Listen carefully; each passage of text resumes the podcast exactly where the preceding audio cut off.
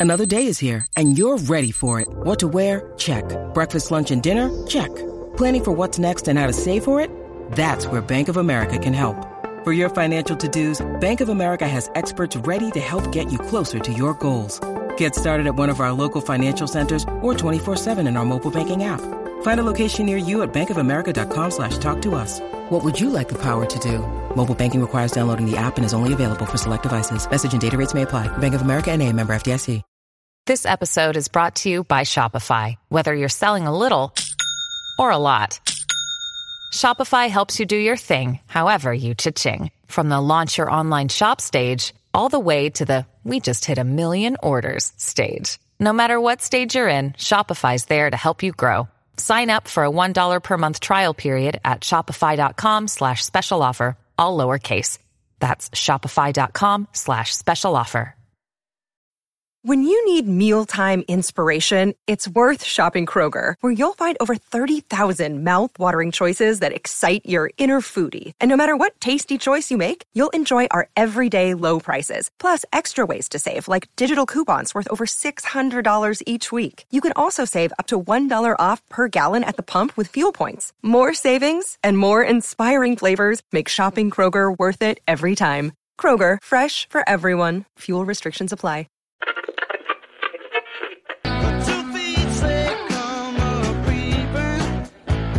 A black cat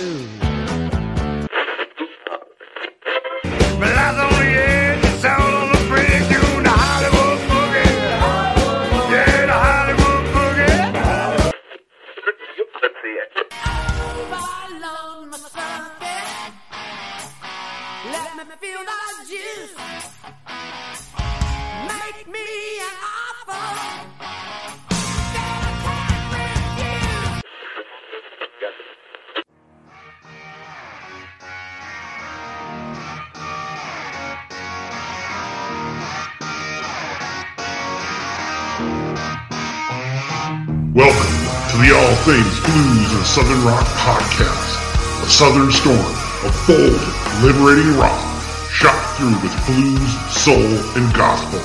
And now, your hosts for the show, Brian Jones and Jason Johannes. Welcome to another episode of the All Things Blues and Southern Rock podcast on Pantheon Podcast, where you can go to find your most uh, preferred music podcast. It is also the home of the Metallica podcast. And we talk about that, even though we are blues and Southern Rock, we got to give that a shout out. With me is Jason, and uh, what's going on, man? Happy Black Friday. Yeah, How are you doing? yeah, I'm good. I'm good.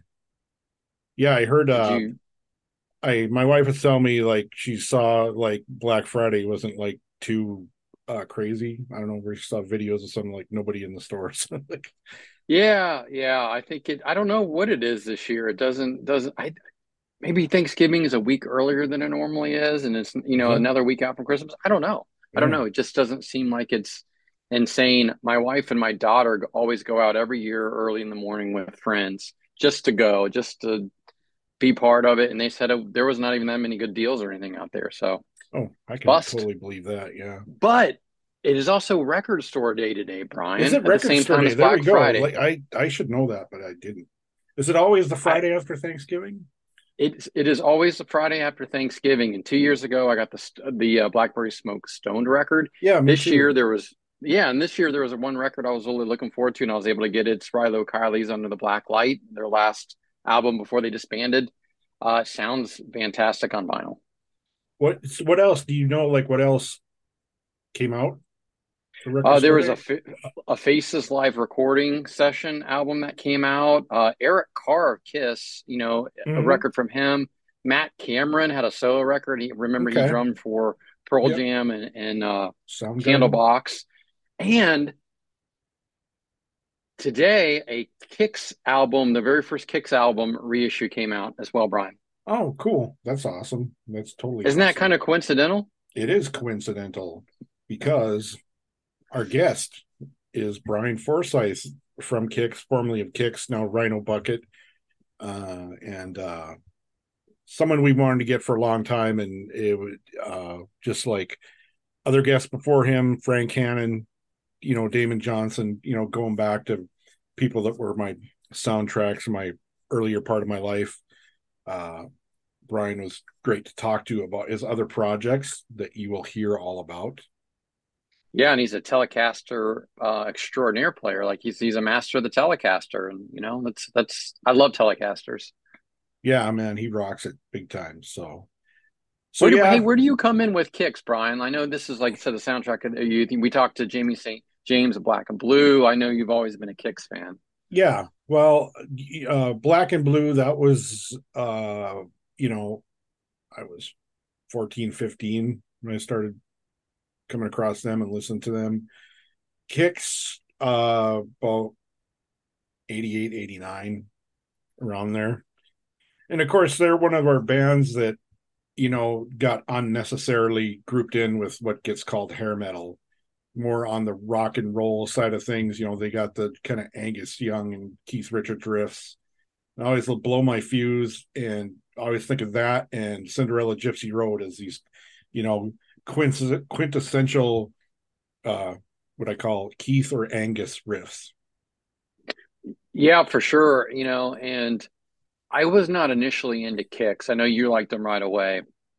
My first foray into KIX was my freshman year of high school. My sister was a senior. She was dating a guy, I think was a junior. Anyway, she took the three of us to a mall. He bought the C or cassette single. Remember the cassette singles? I used Yeah. to call them. Yeah. Of um, "Don't Close Your Eyes." Remember that was their big hit song, Mhm, "KIX." And the mall was maybe thirty-five plus minutes away, and on the way home, he just played that song whole entire. and I'm like, I don't think I like KIX because I can't. All I hear is the song. But later on, I did get into them, like blow my fuse. Like uh, Cold Blood is such a good song. Like there's a great catalog, and like you said, Brian incorporates some of those Stonesian riffs into his Telecaster playing. Did, did he have like an auto reverse cassette player in his car? I think I don't remember if you could either flip it over and it played the same song, or if there was a B side, or if he just kept just kept rewinding it and playing. And my sister's uh, blue Chevrolet Chevette. Remember those things? Remember the Chevettes the little hatchbacks? yeah. Yeah, that's like uh sometimes you, when you like forget about cars like that, it gets in your head. Somebody mentions it, then you'll see one. You see Yeah, a car like yeah, was- like I saw a Volkswagen Rabbit a while back. Oh my like, God! Somebody actually took care of. Was it was it convertible? No, No, it wasn't convertible. I remember the Volkswagen Rabbit convertibles were a little bit of a a thing for a lot of girls back in the late '80s, early '90s. now we're an '80s uh automotive popular automotive podcast. That's right. That's right. It's it's nostalgia. all around. Well, we're talking to Brian Damage Forsythe from Kick, so it's a little nostalgic. Yeah, and uh, you know, we all know about KIX, but he's going to talk about a whole lot of other stuff. So you guys kick back and relax and listen to our conversation with Brian Forsythe.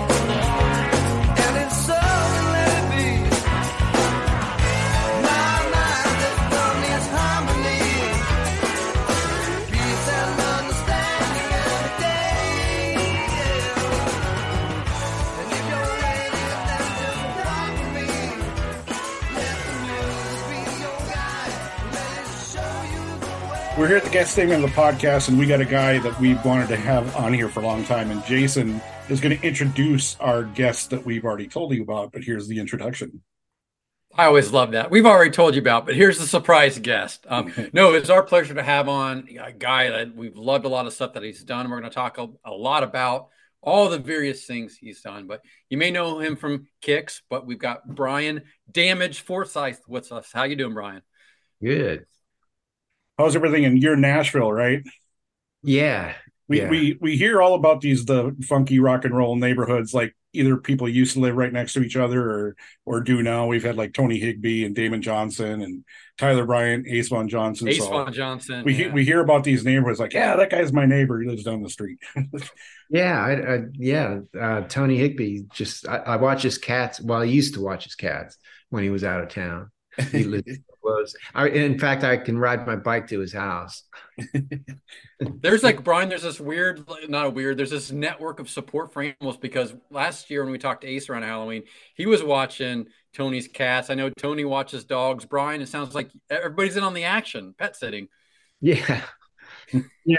I, I actually hire a professional, but so you don't. So what you're saying is you don't trust Tony or Ace? Oh no.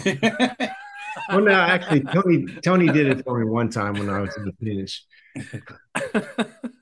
so how are you doing? You just you recently you had like a carbon monoxide kind of uh scare or you what happened Yeah. there? Oh, that was um the end of last May.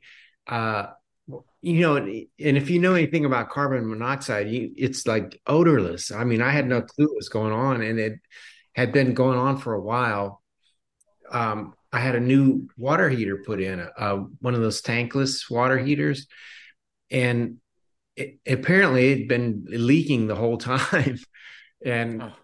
and the the stupid thing is, I've ha- I have a um, carbon monoxide detector right by where it is. It's right. It's inside my garage, and above the garage door, I have the detector. And soon after they installed that brand new heater, the detector started going off, and I thought it was the detector that was defective. So I took it down and stuck it in a drawer because it kept making noise. It kept going off, and um, that was about a year ago. It was doing its job. Yeah. And I just thought something was wrong. I changed the battery and I, you know, I turned the there. I have a ceiling fan in the garage and I turned that on and, and I just got annoyed with the detector. So I took it down. So then a year later, you know, I, in fact, my garage is also my workout area where every morning I'm working out and, and I'm breathing heavy and stuff. And, and, uh, it's right there. And on the other side of the door that goes into the house uh, is my room where all my guitars are. And that's where i go over this set list and stuff. So i spend most of my time there. And they when they well, what happened was um i well what my girlfriend was out of town and uh I woke up one morning and it just felt like I couldn't I couldn't wake up. I couldn't shake that groggy feeling and and I was dizzy and and um but I was by myself so I just you know kind of dismissed it and um went about my day and I was driving around and going to places picking up you know going to the post office and and uh I had to meet the duck lady the lady I get my duck eggs from and I and she was the first human contact I had that day and I remember I couldn't talk. I, I was stumbling over my words. And uh well actually, no, I'm I'm getting my own story wrong. I did a podcast the night before that. Um well, she was actually, you know, that was first person I was face to face with, but I did a podcast the night before. And the guy that I did the podcast with, um, like I was having trouble putting sentences together. He called me the next morning and um, suggested that it might be something like carbon monoxide, and um, and that that caused me to go down and get that thing out of the the detector out of the drawer and put it back up, and um, it didn't go off at first, but my girlfriend in the meantime came home. Well she she she convinced me to go to an urgent care. They thought i had vertigo. It, it was just like nobody knew what was going on. So uh when she came home and, and saw me and she i guess i don't know if my mouth was drooping or not but i couldn't play guitar i was getting ready to go to maryland to play a kick show and and i picked up my guitar to go over the set and i couldn't i, I was just I just felt like I I'd forgotten how to play, and uh, she told me to go to the emergency room. So she took me there. It was a Friday, and they they took me in. And even at that point, I didn't know it was carbon monoxide. I just said, uh, you know, I was trying to figure it out in my brain. I had a tick bite that that I had gotten about a month prior. I thought, well, maybe it's a tick bite, and then then I thought, well, maybe, you know, you know, I was thinking all these things, and they took me back and they did an MRI and, and they discovered, you know, I had a stroke, and uh, the the fact that they they didn't deduce that it was uh, carbon monoxide at first. So by the time they they did a carbon monoxide test on my blood, it was gone, and and so there is it's kind of an you know they don't believe me or at least they, they i don't know. It's, it's just weird. There's no conclusion. But uh but there's no reason why this would have happened i mean i'm perfectly healthy Yeah. Mhm. and uh, Well, all the symptoms sound just like that, man. Carbon monoxide exposure. Yeah. Well, and, and another crazy thing is, uh, well, I guess I, I'd, I've been at the place. I, I was at the hospital over. Well, actually, I was there for a couple of days before I, I woke up one morning. Like, well, they wake me up. they w- would wake me up to give me all these med, like pills and stuff. But I checked my um, security camera in the garage, and I heard the alarm going off, and my girlfriend was here, and I called her because you know she's up here in the bedroom, and um, and I said, hey, or actually I couldn't get a hold of her. It just rang and rang. Got I got her I got her voicemail, and um, I told her that from four o'clock on, that alarm has been going off. So she she finally got my message and she called the fire department, and um, they discovered that it was coming from the water heater. And and also the bedroom was a high concentration area. And um, a couple weeks before my stroke my cat was going through seizure see can't talk. Uh, seizure, seizures. And that explain that explained that because we couldn't figure out why she was having seizures. So it, it was just crazy.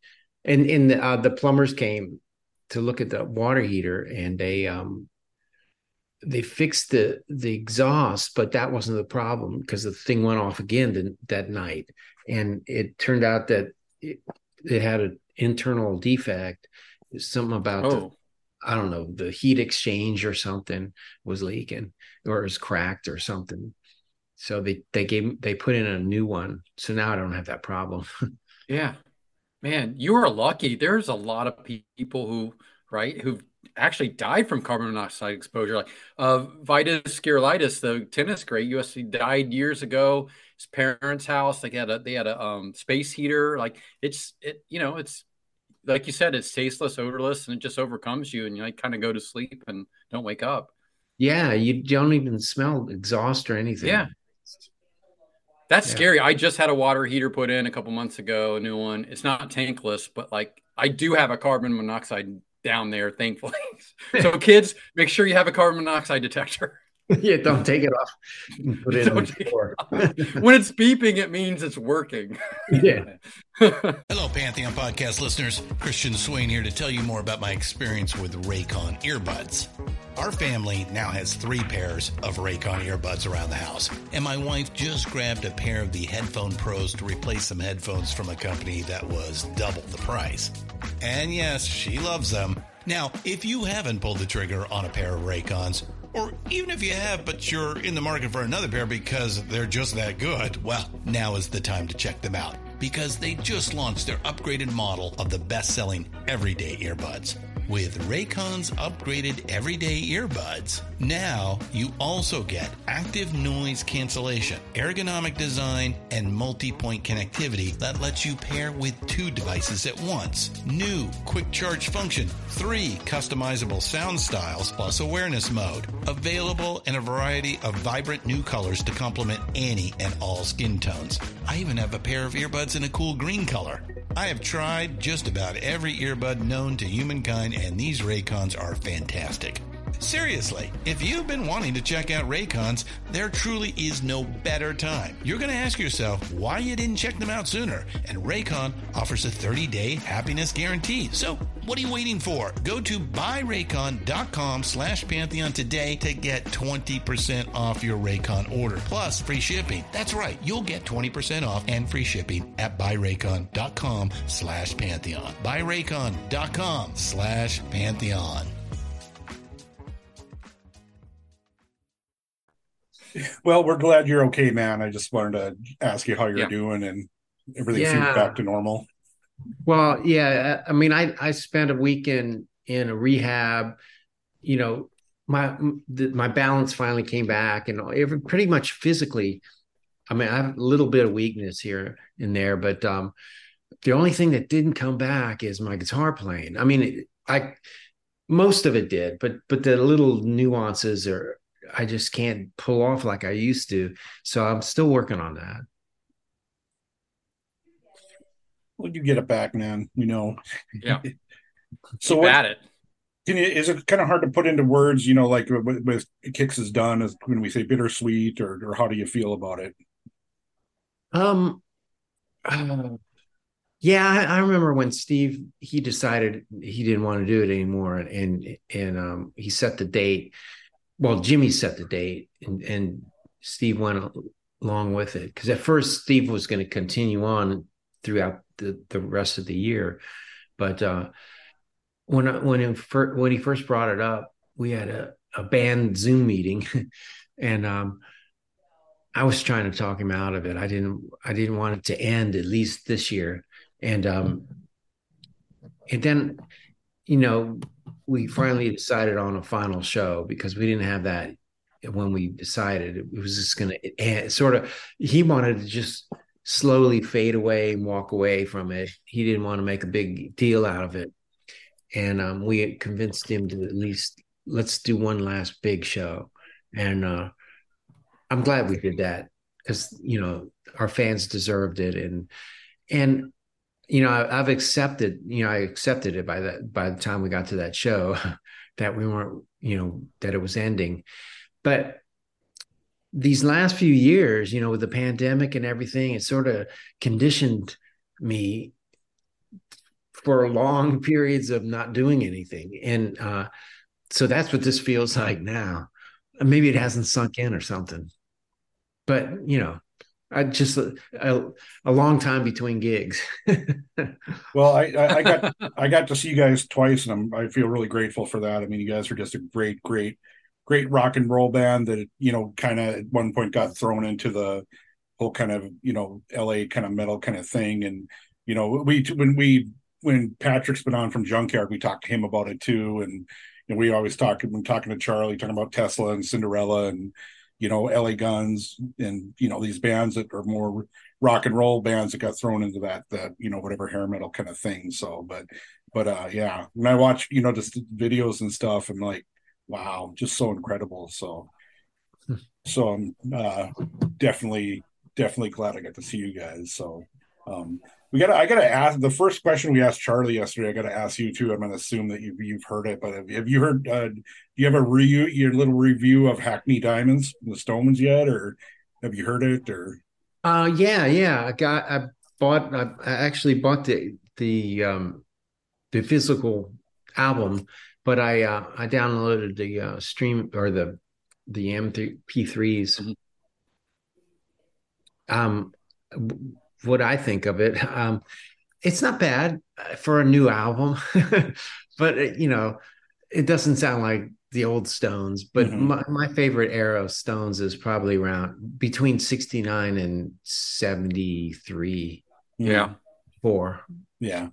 That run from Beggar's Banquet to Goat's Head Soup pretty much. Yeah. Yeah That's probably my favorite run too, Brian. Like I, Yeah. I love the more bluesy Americana stuff for sure. Yeah. Yeah. I thought when when uh I remember growing up, I wasn't really a Stones fan. I, I listened to the Beatles and, and I had an older brother that had all, all the Beatles records and he had a couple Stones records and and it was it was like the ones with Brian Jones. I don't know. They I just didn't. I didn't like it. it didn't sound like the Beatles. And then when they finally got to Beggar's Banquet, um, my brother brought that record home, and that was the first Stones record. It was like, wow, this is. I really like this, and I think that they finally found what, what where they were supposed to be when they got to that, that point. Very cool. Very cool. So it was interesting to when I read about you know your career and whatnot. Like one thing I found out that I hadn't known before is that you went down to Alabama early on in, in your career, and and how did that come about, or were, were you like more in tune with Southern rock at that point, or what? What? How would it all go? How did that work for you, and how did everything go down there? What what, what was the goal, and what happened? Well, yeah. Well, actually, I'm I'm I'm a big Southern rock fan, and that's Mhm. that's pretty much where I learned how to play guitar from Mhm. Dickey Betts and Billy Gibbons, and I mean that's that was my those were my Yeah. guitar heroes.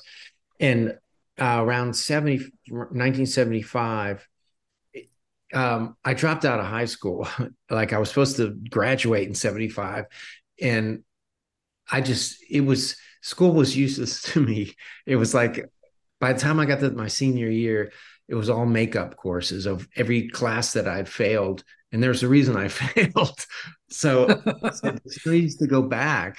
So my parents let me drop out. And they said, you can, you can, you know, you don't have to go back, but you have to get a full-time job. So I started working and I was working at this, it was at, at a big shopping center. Um, there was a pizza place and I got a full time job making pizzas and a short order cook and stuff like that. And and um, it was weird.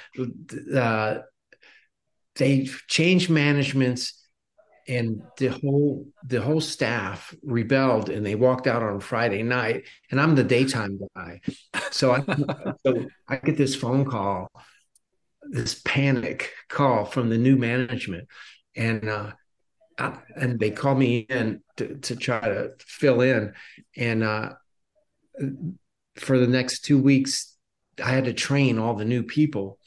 So at the end of the two weeks, they informed me that they're going to let they're they're letting me go because they want to start fresh. And I thought, oh man, like what a bummer. But I, you know, I've got this weird, I've got this weird um, outlook on on the way things are. I, I figure, you know, there's a reason for this, and I didn't get, I didn't take it out on them. I didn't. I, I mean, I had visions of taking the trash out and just. I didn't. I, I just I did my job. I got my paycheck, my final paycheck, and I walked out and got in my. I had a little Chevy LUV truck, and I got in it, turned the key, and and the, and it goes. It was dead. Oh no! I'm sitting there with a final check in my hand. Just got fired. My truck won't start, and um, and I'm sitting in the parking lot, and the parking lot's a little bit of a downgrade. So it, it I, it's a five speed. So I, I I stick my foot out the door and I give it a little push. I I drift down and I pop the clutch, and it doesn't start. It just sort of drifts and comes to a stop at the curb. And just then, this guy um, that I knew, he he was a he was about four years older than me, and he he was a real really good bass player. Like he played in in a few bands around the area that I knew. He came he came, was coming out of the shopping center and he saw me and he goes, "You need you need some help," and I said, "Yeah, I need a jump start." And it was, I mean, it was just the right time, the right, you know, the timing was perfect. So we started talking, and he was in between bands, and I wasn't in a band at the time. And we got, and I ended up in a band with him, and he ended up on my parents' basement at first. It was me and him and a drummer, just a three piece. We put a whole set list of songs together, and um, and he he- had gone to college um, down in Alabama. That's why we ended up going there.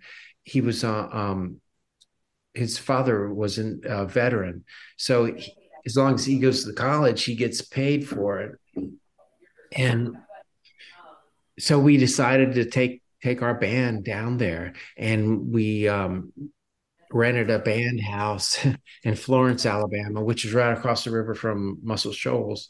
Mhm. So it's right down there in the mid 70s and right by Muscle Shoals. And there's like, I mean, it was similar to Nashville. Like everybody, everybody played guitar and everyone was a songwriter. And uh, so it was just a cool learning experience for me. Um, we got another guitar player and then we got a keyboard player and we're playing all around like Alabama, Tennessee, Georgia. And then uh, at one point we hooked up with this country singer guy who had it was funny because he only had a single. He had 145. but I guess he and we did we filled it in with cover songs or something. well, we did a whole tour with him. So anyway, long story short, it was about eight months I spent down there, but playing like nonstop. And, and um and we played everything from I mean, our set list was uh everything from Freddie, Freddie Fender to Aerosmith and everything in between. We did KC and the Sunshine Band, we did the Eagles. I mean, everything you can think of, and, and a bunch of Skinners, of course. But um yeah, so by the time I came back from there, I mean, it, I, I'd already been playing for a few years, but that really taught me how to play and how to all the different styles and and um and it was just so cool to be down there, you know, near Muscle Shoals, and and there the the whole the the whole time we're well, what most people talk about is um you know the Stones did Sticky Fingers there, Mhm. and that wasn't too far after that, but while I was down there, uh, we tried out for uh, our band auditioned for um, Hank Williams Jr. He came to this club where, where we were playing, and uh, because he was looking for a backup band and he wanted to get more into country rock at that time.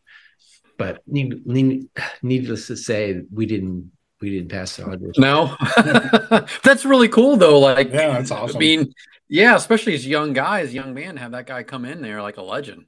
Yeah, and the night he was there, everyone knew he, he was coming there or something.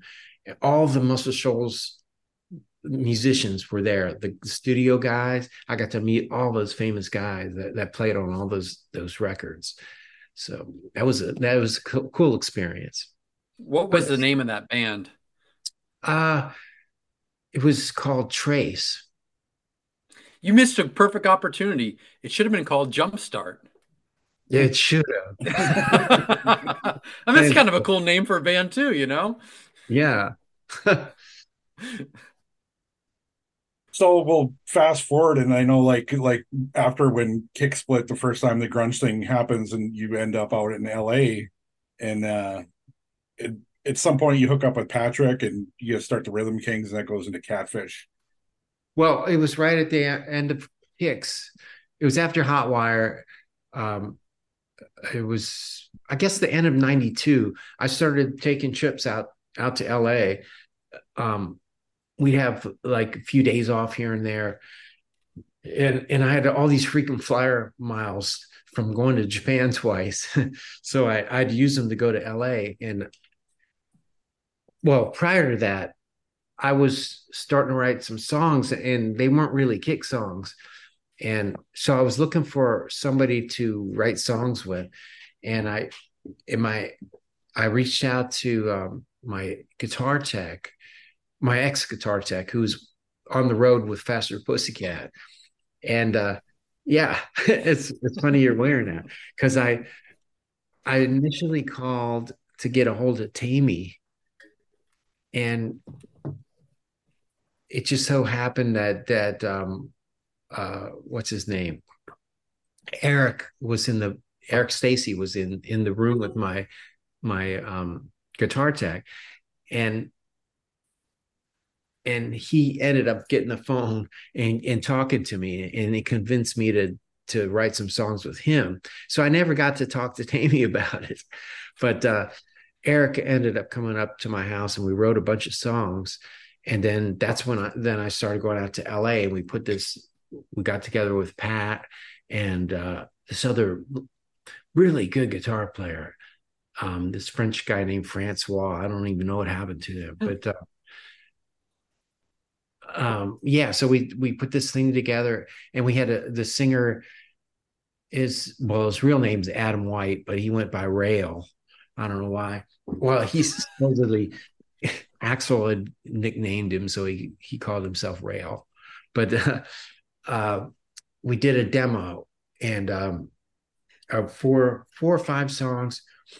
And when I heard the the end result, I said, "Oh wow, this is what I want to do."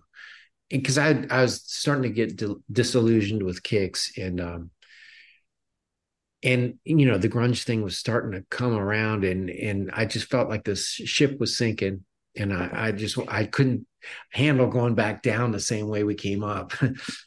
And um so so uh I came back to Maryland and I told those guys that I was I was leaving and um and I, I remember it was in uh, March of '93 when I finally left. And the week I left, they released the Kix Live album, and and that's my my guitar on the front of it.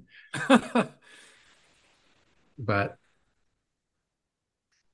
I've heard I've heard the, the you know Rhythm Kings Catfish stuff. It's it's fantastic. I mean, it's it almost it's almost like Black like Shake Your Money era Black Crowes. It's really Yeah. good. It's really good. actually, actually, it's called the Rhythm Slaves. oh, the Rhythm Slaves. I'm sorry. Yeah, the Rhythm all right. Slaves, then Catfish. Yeah.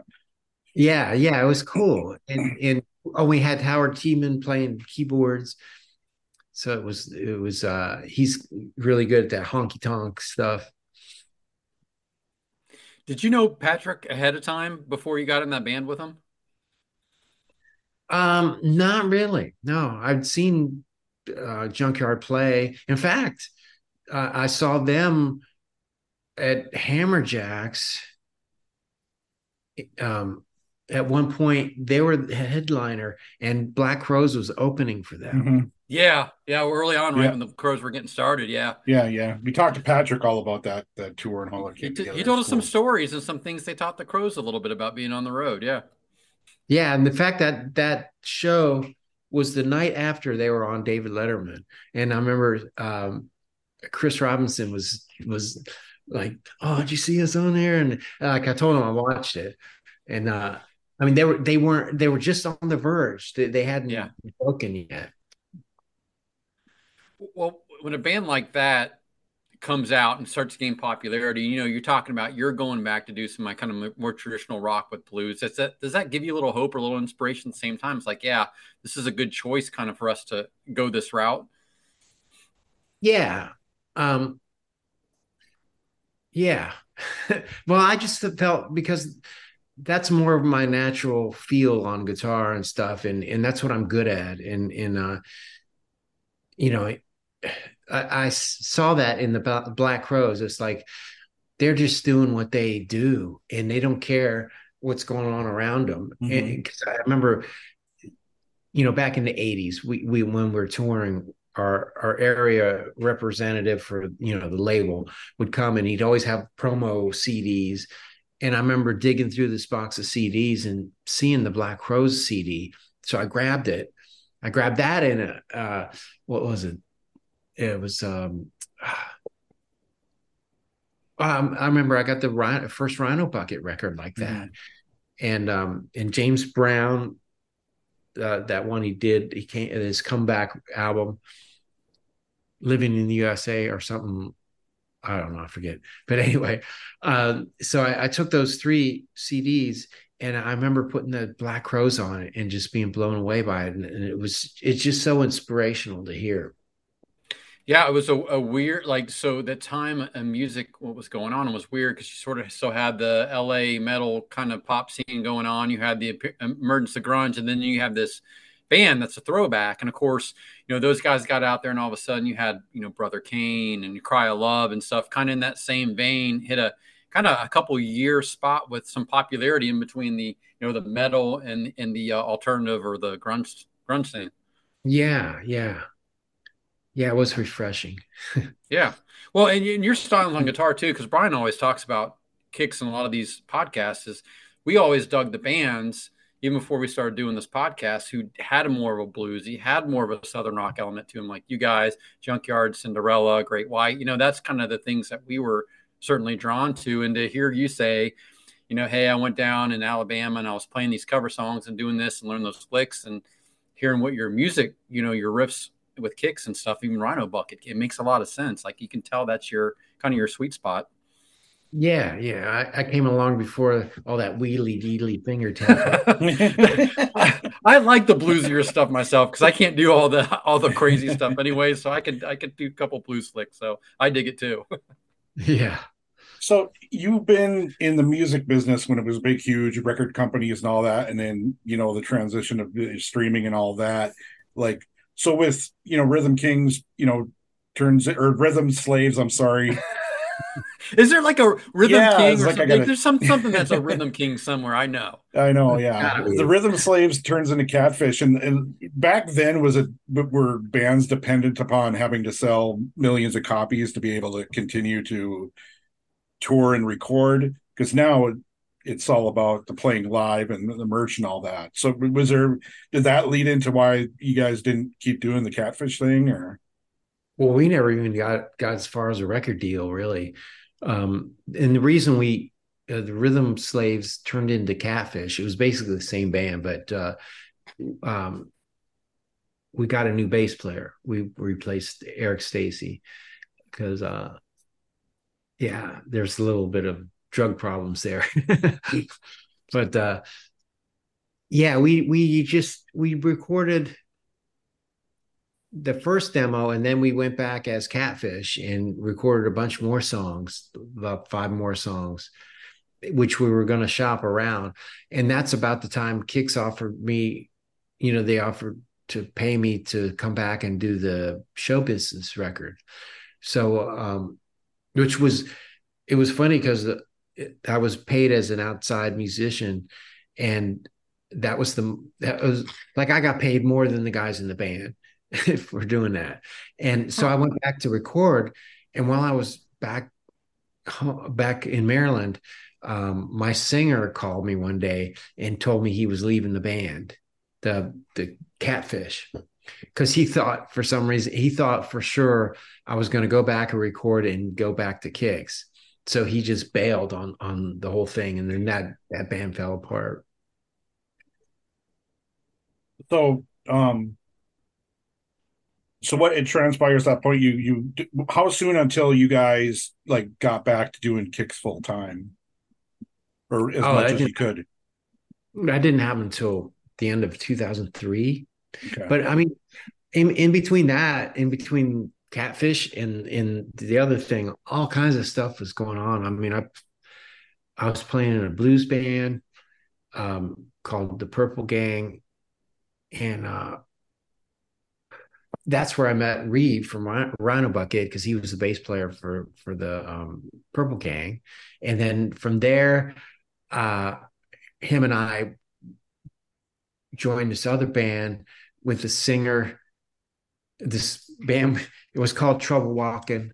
It was like a southern rock, and and eventually uh, we got back to that, but it was the same singer from um, that that eventually uh, was in the uh, Snake Handlers.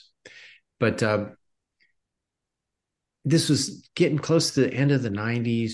I hooked up with these are all bands that were happening at the same time. I hooked up with Joe Stay with a band called the Vagabonds, and we did it every Wednesday night at the teaser. Uh, and then George came into the picture. Um, and he, me and Reeve and George and another drummer got together, and it wasn't Rhino Bucket yet. It was called Deep Six Holiday. So we, I got, I was with them, uh, you know, doing shows with them and recording demos. I had all these things going on. I don't know how I, I juggled all that stuff because at the same time, at the same time, I was, I was steadily going downhill, like with drugs and drinking, and and um, by the end of the '90s, like '98, it all it all came to an end. I I got arrested and I spent time in jail, and I um had a moment of clarity. It was weird, you know, walking. Walk, I'd been I, I'd gone through a strip search. Like a bunch of guys came. We we got bussed up to this um the jail up.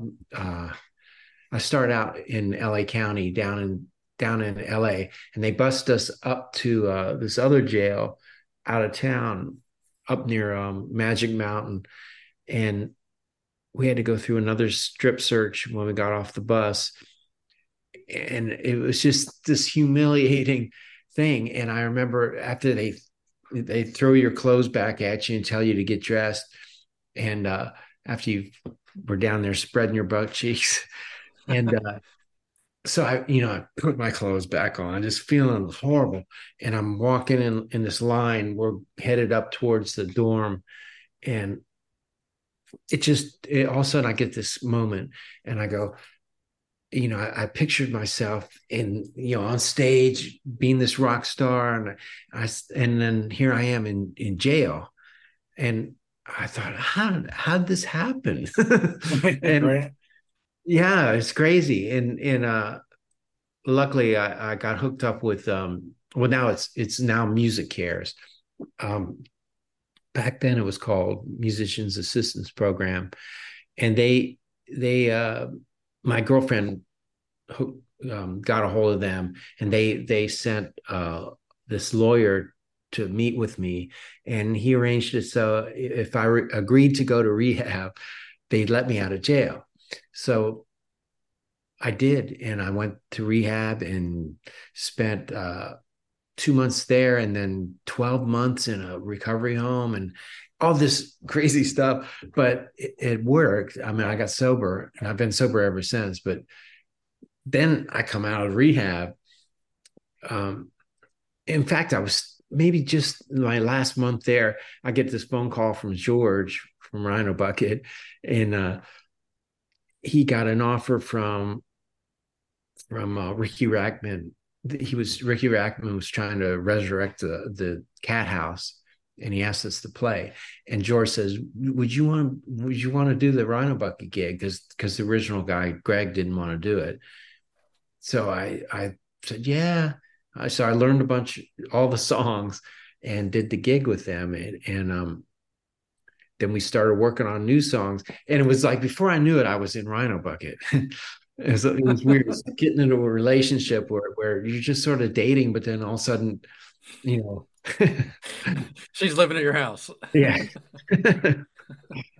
How was that for you? You know, coming out of rehab and all that, and then were you ever concerned stepping back into the whole rock and roll spectrum, or did you know you were you were good to go with being sober and nothing was gonna?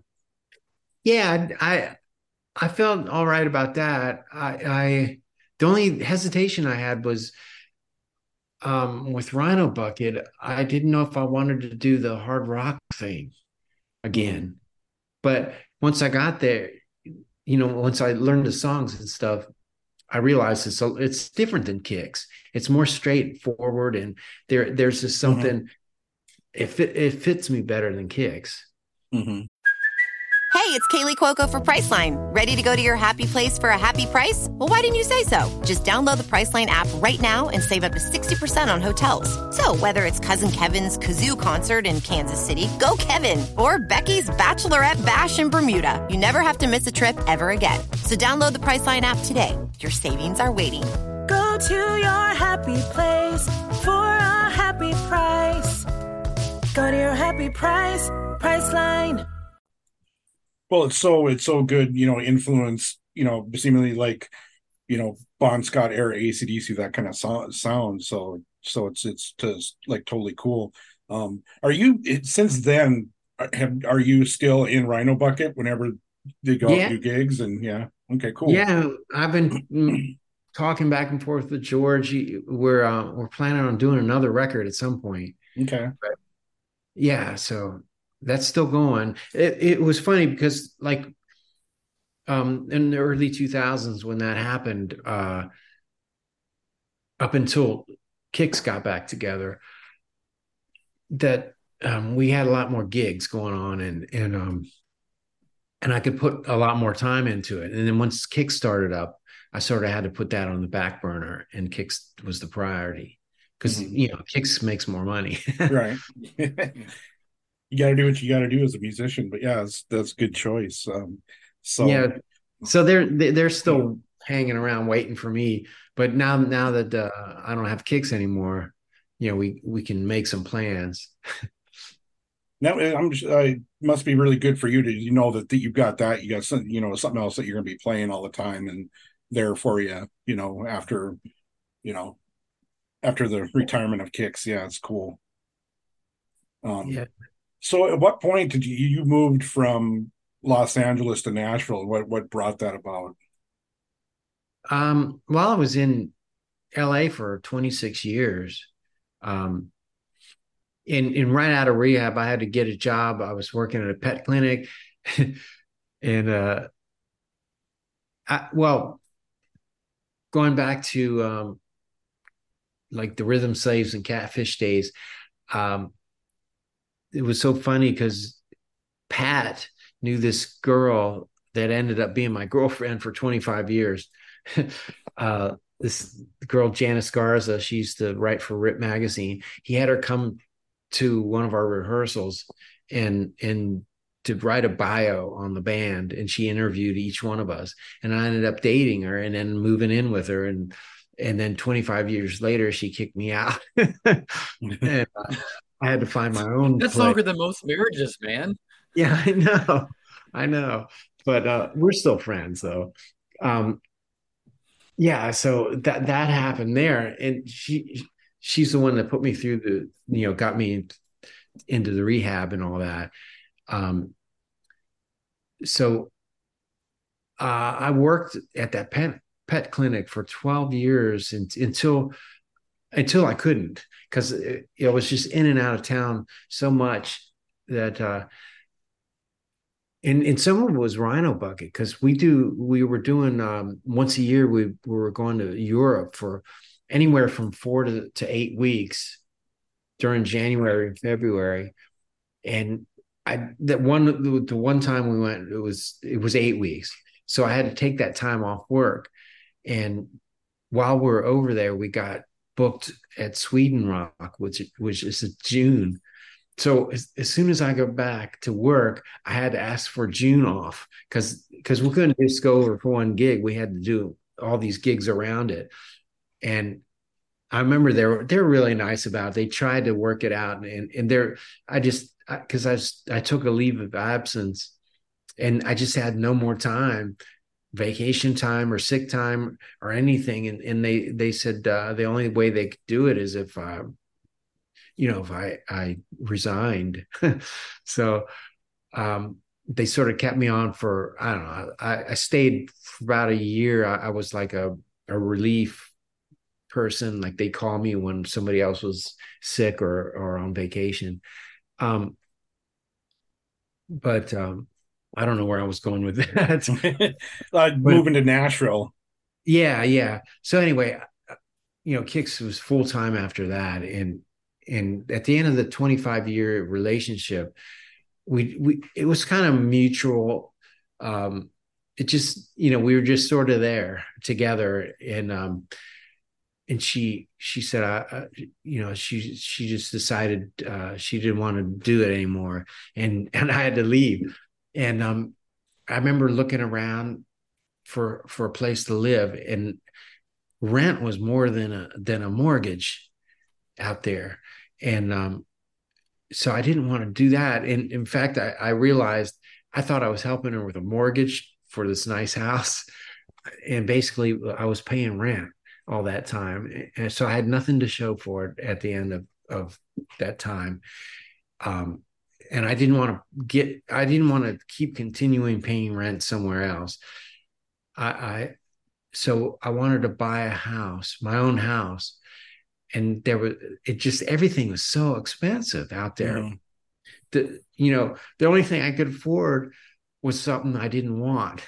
Mhm. You know, it's this. I remember seeing this little shack in an alley. It wasn't even on the street. It didn't have a yard, and it was crooked. It was stucco. bars on the windows, and they wanted.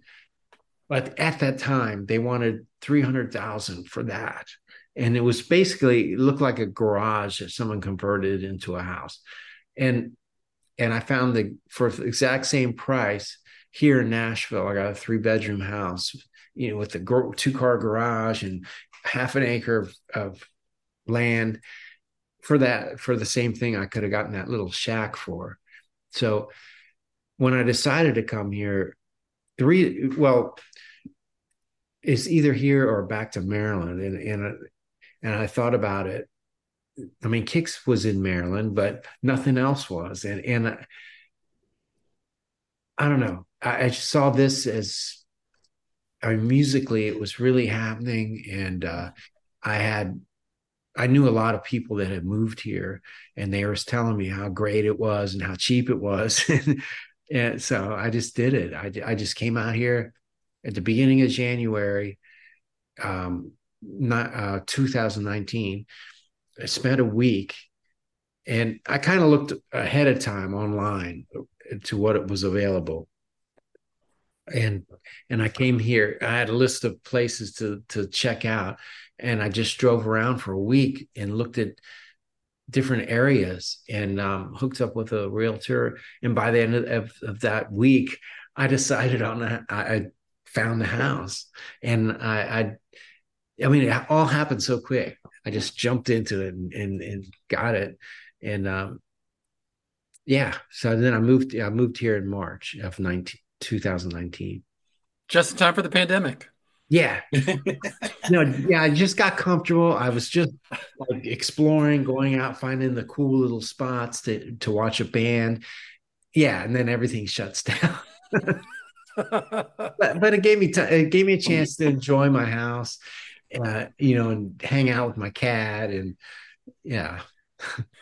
Break in your home, you know, make it what you want it to be. Yeah.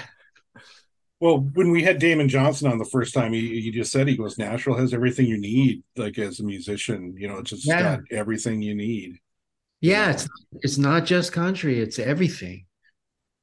And you know, studios and rehearsals. I mean, it, You it's got an hap- airport that goes everywhere. You got highways that get that land, and like you're in a good spot.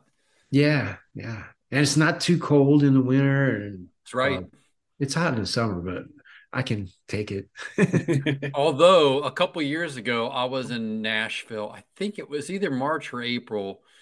Um, and it was like 70 degrees during the day. And that night, a snowstorm came in and snowed like a couple inches and completely shut everything down like the next day. I was like, what the hell is this? yeah, there was there was one big s- storm I remember. In fact, my driveway i- is, kind of comes downhill around back, and that's where my garage is. And for a week, I couldn't get my car up the driveway. I was stuck in. I was stuck here. I was very disappointed by that. But all my other trips to Nashville have been very nice, though. yeah.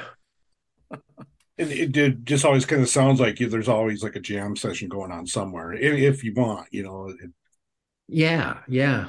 In in fact, I, I discovered this little place called Dee's um, Country Cocktail Lounge, and it's it's in Madison, which is ten minutes from here, and it's on a little side street, and it's got a gravel parking lot, and you go in there, and it's just a you know stage in the corner about this high off the floor, and a pool table and a jukebox and and a couple tables and and there's always a great band playing and and it's just, uh, and all the, like when you go see a band there's always a tip jar up in in front of the stage i mean that's how they get paid Mhm. and i i used to go every tuesday night before the pandemic and um watch the Kenny Vaughan trio Kenny Vaughan's um he plays with Marty Stuart but he had this Oh. tr- this three piece trio, and they used to play there every Tuesday night for free. Um, you know, and they go on early, eight o'clock, because like, like most of the time, um, Kenny would have a gig afterwards, so he'd pack up and just run out the door. but uh, that that I found that, and then now there's this um, there's this place, this new place called the East Side Bowl. That's Yeah, not too yeah. from here. Been And there. they- oh yeah, they got a big room in the back, but my favorite place is the little lounge. So Yeah, I, I I ran into so we were there for there's a national like rock pod rock and pod and it was in the spring this past year. I went there and we had there was like an event like um uh, rare hair was going on that night in the big room. yeah, that's You know, happening. Ace Von Johnson, Leilani Kilgore, all these people that Brian and I know from the podcast. So we're going to see them play. And then I come out and like Audley Freed was one of my guitar favorite guitar players of all time. Is just there in that little lounge playing with Nick Gorvick and some uh, some Yeah. random drummer. I was like, oh my god, like one of my guitar heroes is like five feet from me, and I'm just standing here in like this little, you know, just a little lounge, like you know, off the bowling alley. Yeah, I know. That's it's, that's the cool thing. Like like in, in fact, when I when I first went to Dee's, um, I, I met Audley there. Him and and um Robert, that ba- the bass player, the um Robert both- Kearns. Yeah, yeah. Those guys were there.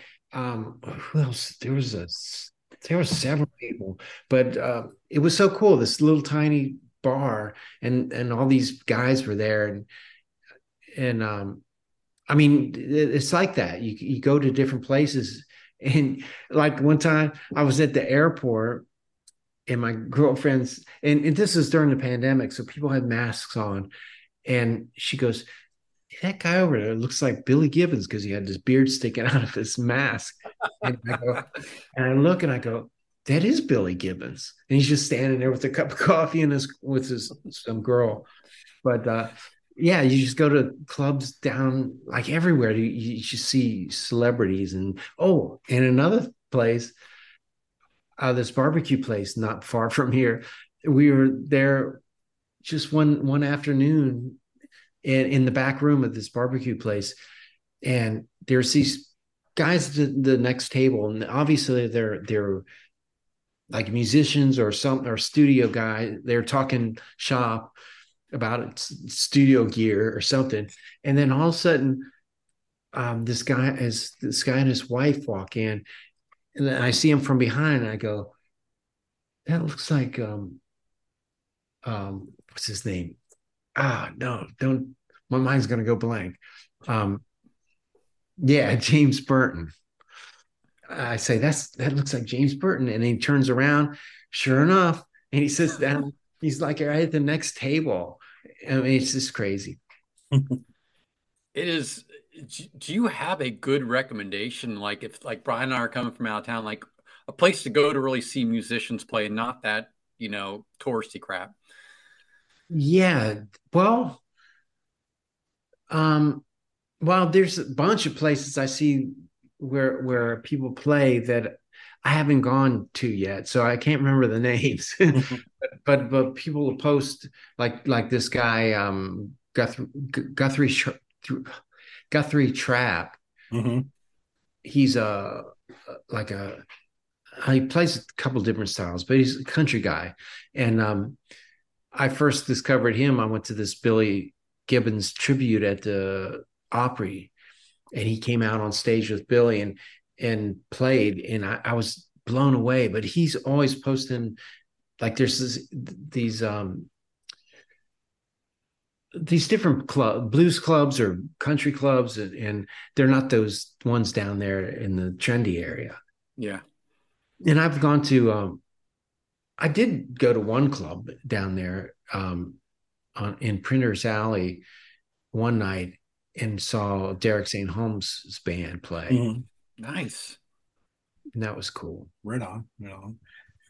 So recently, I when you know I was sending Jason stuff that you've done played on, and we saw the Saturday Night Special cover uh, with John Corabi, and was that like one of those pandemic jams? yeah And it's like, how does that work? I mean, like, are you hearing everybody when you're playing that, or are you? Does that get mixed later on? And uh, obviously, the video gets edited. You know, yeah you just what's that like? How's that work? I always wondered about that. Well, usually, oh, how does it work? um, they'll send me the the basic tracks, like the drummer and you know whoever the bass player and stuff they'll they'll put down some tracks first and then send them and uh and i just i just do a track i just play along with it on a separate track. And and uh somebody then they mix it at the end. But i did i did that song. And and one song that didn't never made it to anything was uh um what was it? It was a johnny winter song. Oh, it was so cool too. And and john Corabi was supposed to finish it do put his vocals on it and he never did. So that Come on, Corabi, what are you doing, man? Release it. it, it was just so cool cool to see that that you know like when i've seen you in Kix you know i always got the sense that like you were majorly influenced by keith richards. And then i see you playing saturday night special. It's like you know that's totally makes sense now. You talk about your original love for southern rock. So it's just how much more of a diverse player you are. You're already great but to see that too is awesome. Yeah, yeah, yeah. It was well when I was first starting out and learning, and uh, I hadn't really gotten into Keith Richards. I mean, I like the Stones. Uh, you know, I'd listened to them, but my my the, my real love was was the Southern rock bands like the Allman Brothers and Lynyrd Skynyrd. right, perfect for our podcast. yeah, when I, I when I messaged Charlie on his Instagram yesterday afternoon, I had said that there was a there's like a there was a picture of you like at their merch after a gig or something, I think, at a Blackberry Smoke gig. oh yeah, That's right, I'd seen you there. So yeah, those guys are great, as you know. Yeah, there was a, uh, I think it was 2017. A friend of mine, this guy named Charlie Overby, was um, he's like a singer songwriter guy, and he got me to to do a bunch of well, I think there were we, we, how many we do about five shows, a, a West Coast tour with Blackberry Smoke. Oh, okay. Got to open for them. Oh, cool. Right on. It was cool. Wow. I got I got to play the Fillmore in, in San Francisco. Right on. Yeah. What was the name of that band? That was Charlie Overby and the Broken Arrows. He's still playing. He's still. I think he's just he's working on a new record right now. Okay, have to cool. check them out, man. I know, Right I know. Charlie's got a love for the the 80s and 70s hard rock stuff for sure. Yeah, and and somehow I don't know how how we got on that tour, but uh, well, I guess Charlie Overby knew Charlie um, from Blackberry Smoke, and then uh, Charlie Overby also um, he's the guy that owns uh, the the um, what's it? Black Hawk? Is it Black Hawk? Ah, God, I'm having trouble with names today. Um, that ha- the hat he makes hats. Okay. Oh yeah. Yeah, Um, he- he's done is it Bone Hawk or Black like, something like that, right? Something Hawk. Yeah. Yeah, Lone Well- Hawk. I don't think so. That's my girlfriend. Um, Good. shit. I'm good. I'm glad for the assist. Hell yeah, we'll take it. but uh, oh, Lone, it, Lone Hawk. Lone Yeah. Hawk. Okay. Yeah, yeah, yeah. With the feather and stuff, and and Charlie, um, Charlie Starr has a couple of his hats as well. Very cool. Brian, I think we follow them on Instagram on on the page on our Instagram page. Yeah, I'm pretty sure. Okay. Well, Jason's We'll have to guitar. look sometime. Jason's a guitar player. I'm assuming there's you want to do some guitar talk here with Brian. Amps? I'd love to, Brian. Little rig you- uh, rig uh, discussion chat. Oh, That's Yeah. an end, that's an end of the subject. it is, but so I'll, I'll start out pretty easy. Like, do you get? Have you gotten any gear recently? Guitar amp, pedals, anything that you're like super, super, you know, over right now, like you love? Um, well, I, I I got a couple of guitars recently. Well, in the last year, um, I got a because I play a seventy-one Telecaster. I I found another one, and it's weird. I found it on Reverb, and and just bought it off of Reverb, and it turned out to be a beautiful guitar. It, it's another 71 and it's it's it's kind of like what I wanted mine other one to be. so it's a it's a nice version of of my my the one I play. And then I got a I went to a place called Rumble Seat Music because a friend of mine used to work there. Um, and he hooked me up with a 66 telly, And and I, I've got it's like I've got the blonde one, or no, they they're they're cream color, and then this one's blonde. So it's a little bit wider, but it's a it- it's a, a rosewood fretboard instead. That's my only rosewood telly. Instead of maple, so you're normally a maple guy on the tellies. Yeah. And then um also while I was there, they just happened to have this um it's a 72 it's a um Black Beauty, but it's a 72 re- reissue of a 54. So it's yeah. I think that's what it was. but it's got the the soap bar black black soap bar and then the Alnico pickup in the front and it's uh, it's mint condition. Wow. So, one, why did you choose the 71 model Telecaster? Because it sounds like now you have two of them. Well, I had I bought the first one way back in like 1980 or something from a friend, and he I only paid like 275 for it. So that's why I ended up with that one. And and I, I for years I just sort of clanked or plunked around on it at home, but I never used it live until I went to California um, with the Rhythm Slaves. But I bought that that second one just because it, it caught my eye and and the guy the guy advertised it as being what do you say super lightweight or something and I and the price was right Yeah. because there's it was you know they're still affordable like Mhm. when the 60s I mean even a 68 is is like twice as much or sometimes more than that So you got that from a private seller versus like one of the stores that were just showing selling stuff, right? yeah yeah Why do you why do you choose maple necks versus rosewood? I don't know. There's something about it. I mean, on Strats, I, I, I use rosewood, but uh, a telly, I don't know. I like the It's way they, brighter, like you get a lot more bright, you know, brightness to it. you think though. I don't know.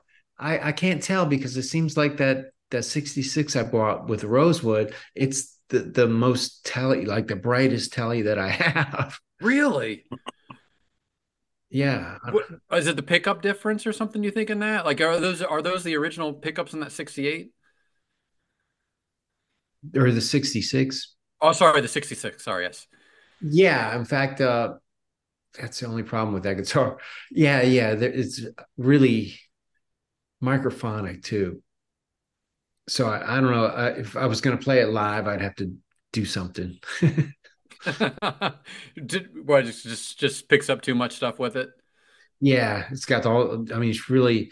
I mean, it's it's you know, it, on one hand, there's a, all these cool harmonics that come with with it being um, uh, whatever. I can't. I Sounds can't- like super like it's super hot or something. It just picks up everything. It no, it's not hot. It, it's um yeah, it's it's almost like it, it's well, it, it's a feedback. It's it's not a it's just a um like a microphone feedback. Well, that's I guess that's why they call it microphonic. but uh yeah, it's just a you know, it just makes no sense. It's not like a controlled feedback. Yeah. What's uh what's one piece of gear that you want to have that you haven't gotten yet? Oh, good question. I'll tell you this, money's no object. What what would you get? Well, I'd get a a mid mid fifties twin, and um, they made a twin that was uh, a low wattage in the mid fifties, and then then uh, around fifty eight they they went to a higher wattage. And a friend of mine had one, and uh, had had a twin and a telly, and that was a magic combination. But I've I, So you you're know, going all in on Fender, Fender guitar, Fender amp. Yeah, but but I'm you know I don't I, I've got things besides Fenders that sound great. But my my first amp that I started out with, the one that, that I took to Alabama and everything else, um, it's a '66 Bassman head, and that it was some it was it never no other bassman that I ever played sounded like this. And I still have it. I played it on all the Rhino Bucket records that I've played on, except for the last one. That I fa- finally found an amp that beat it. it was a 78 Marshall JMP 50 watt. But uh, Nice. I, I always fall in love with different amps. And, and last time we went, Rhino Bucket went to Europe, um, we decided to scale down. We didn't feel like carrying around Marshalls because we have to, we have to carry them. And Right. so we decided to go with with combo amps. And I I used the the guy the the um, agency that that we do it over there. They, it's all inclusive. They they provide the back line, the van, and all that stuff. And he has had a has a list of um, amps that he has in his garage, and one of them I had picked uh, an AC30 this time, The Vox, yeah. and yeah, because I, I never played through one like that. Mhm.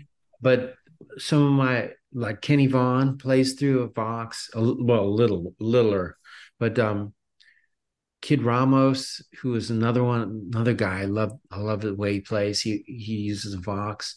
So anyway, I tried the Vox on this tour, and it was killer. And I liked it so much. When I got back home, I bought two. Uh, I got two Voxes, so I got two of those, two AC30s sitting downstairs. Is that is that going to be your go-to for recording or playing out or just just for fun? I don't know. I've I've got I've got a choice now. Have you tried like I know Fender is now doing like the combo or the emulator um sorry, solid state version of like those twins and stuff too and they're supposed to sound almost exactly like the original like tube amps. Really? Mm-hmm. I don't know. I've, I I have played through solid state amps before that I that I got a good sound out of. Like I had an old PV um Studio 50, which was uh solid state. It- in fact, it was Steve's old harp amp that Steve used to use. He'd put it behind the curtain live and, and use a bullet mic through that amp. So I took I when we broke up the first time, I took it. Have you tried out? So I know Fender's now put out one of these, but they're basically any kind of um, amplifier sounds and stuff you want them. I know Helix is very popular too with a lot of people. Have you tried any of those units? Um the ones that uh that, like They've got they- like every single amp available to you and every single effect. modeling amp. Oh Yeah, model. it's not even a modeling amp. It's Oh, even it? just it's just a control box like Helix. Now Fender has one. Uh, Chris Tapp from the Cold Stares was just posted that he's now like a believer in this Fender thing because it has every sound you could possibly imagine on it. No, I, I I've tried a few things here and there, like along the way, to record, and and there's something, even though it sounds like something. I mean, you're hearing the sound, but there's something missing, and uh, maybe it's psychological, and it it just Well, it doesn't feel like you don't get the feel quite like you would from a tube amp, right? A solid state or anything else electronics not really going to give you that same, I guess, connection to the amp that a tube amp does. yeah when it's when the sound's generated gi- digitally or or however Yeah. they do it. Yeah, there's something like the soul is missing and and and the inspiration is missing for me. Yeah, I know like Tracii Guns, Brian, um. Brian Jones, not Brian Forsythe. Too many Brians. Um, he's a big Helix guy, I think, and then he was messing around with the Fender, and then Tapp said the Fender thing's pretty good. I've never really messed around with those, but you know, if you're touring a lot and lugging gear or whatever you have to do, you have all those sounds in one place and like you can run it through direct or do something and then throw your like it just seems like I mean shit, that's probably it'll save your back, I guess, Yeah. but A lot of people have suggested that to me, but I don't know. I'm, I'm old school. You're a purist. You're a purist. Yeah. There's nothing wrong with being a purist. yeah. All right. You got to choose one amp and one guitar to play a show. That's all. That's all you get an amp and a guitar. What do you choose and what's your combo? Well, it depends on the show. all right. Well, run us through. Let's say, say you're doing a Rhino Bucket gig. What are you choosing? Uh, uh, 50 watt, 78 JMP through a Marshall 412 with uh, vintage 30s in it, and Nice. my Telecaster, And your Telecaster. Okay. All right. And like you it sounds one- like you're ready for this question. and one chord. No, that's because One- yeah, you do. You got to have a chord. You got to have a chord too. Um, all right. You're doing a kick skib gig. What are you going to choose? the same thing, except except the wireless unit in between. Okay, but no, really, no matter what you're going to play, like you've got a standard guitar, standard amp, amp rig you're going with. for rock. Well, and then again, Rhino Bucket, I used to have Vox in Europe, but uh I don't know. Um, you know, I have different setups. Like when I was playing in the blues, well, the blues band that I played Yeah. with, um, I used the Bassman and a just a 112 cabinet. And I and then uh I had a I have a Fender reverb unit that I hook up to it. And then uh it's probably that's probably the same setup I had in the Snake Handlers, that country band. Yeah, that's. I mean, so that would that would definitely play blues or country rock for sure. That's a good setup. Yeah. Why did you never really go towards like the humbuckers or maybe the Les Pauls and really do the the Fenders, the Strats, and the Tellys, and kind of the single coils? Um I started out with a Les Paul, but um my first Les Paul, well, no, my first guitar, real guitar, was a Melody Maker, which you know, famous Melody Maker, Mhm. and that had single coils on it, but I didn't know anything about anything at that point. And in fact, I didn't I didn't respect it being vintage and I sanded it down and Ow! Ow! and and so I, I took those pickups off of it and put humbuckers on the on the melody maker. Um, Was that running P90s like the Soapbox P90s in it? Soap bar No. P90? Sorry. No, they're the they're these little cheap single coils. They only have don't Okay. they don't have uh they don't have the poles. I mean, they're just black pickups.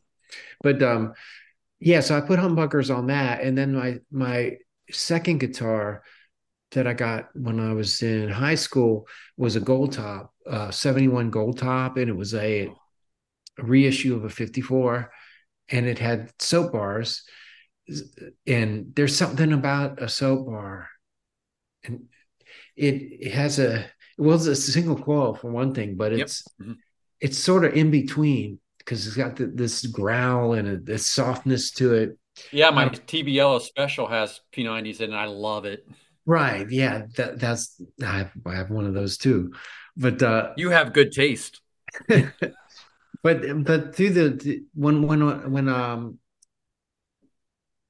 well what happened was that gold top and this this is one of one of my regrets uh I was rehearsing one day and I leaned it up against the wall to do something and and I went to move, move the amp and I pulled the cord and I heard this Oh. I heard it hit the floor, but it was a dull bang. And I went and picked it up, and the headstock was broken. And my drummer at the time, this was this was pre even going to Alabama. My drummer, um, like he was he was just as bummed as I was, and he said he offered to lend me the money to get a new guitar. Because I thought once you break the headstock, it's like a horse that broke its leg. You got to shoot it Yeah, just shoot it. so I took that guitar with me down to DC to the to music store and and um gave it to the repair guy. Yeah, it's just gonna I, I was gonna get it repaired enough to sell it. And I went in and I picked out another guitar. So my second guitar was a Les Paul standard with with uh, humbuckers. And I played that all through the 70s. In fact, I, I played it in early Kix days. But um, the bummer was uh, when I went back to get that that um, that gold top, the guy had fixed it. You couldn't even tell it had been broken. Yeah. But I owed my drummer the money for that other Les Paul, so I had to sell it. They say too, if the repair is done right on those headstocks, it's actually stronger and more Oh. stable than it was. Yeah, yeah, That's I've heard a lot about that. I Yeah. am just, I'm waiting. I've got, I've got my special and I've got a standard. I'm just like, I'm so paranoid about that falling over and like breaking a headstock off. I really am. Well, the uh well, my melody maker has been broken three times and it, it sounds better than ever. But uh Maybe that's that- what I need to do because I sound kind of crummy. Maybe I just need to break Jason one. doesn't and break his guitar on purpose. it didn't work. well, that Les Paul, you know, it's funny because the 70s they had that little volute thing at the end of the Mhm. that was supposed to make it stronger. Right. That that standard, I ended up breaking it five t- different times, like throughout the years. And um it finally got to the point where I changed the strings, put a brand new set of strings, and they sounded like rubber bands. It was so dead. So I eventually had to get the neck replaced on that thing. Yeah. God. I just I know too, it's that funky angle of the headstock of the Gibson plus the the width or the thickness there. It's always like the danger. And it's also what some of the tuning instability comes a little bit from that, particularly around the G. Yeah. And, but I figured out like I can get I get my Les Pauls to stay in tune actually about as well as my Fenders now. I I lube like the nut. I also lube the saddles a little bit, and then how I tied the string on the post. Like I haven't really had any problem with these, but I'm just always freaked out about the headstock breaking if it falls over, gets you know dropped wrong in the case or something. Can I ask you what year your uh, special is? Yeah, it's a 2019. It's newish. It's like when they reintroduced those. It is not vintage at all. So I got it from Sweetwater. I bought one of their demos. Oh, that's cool.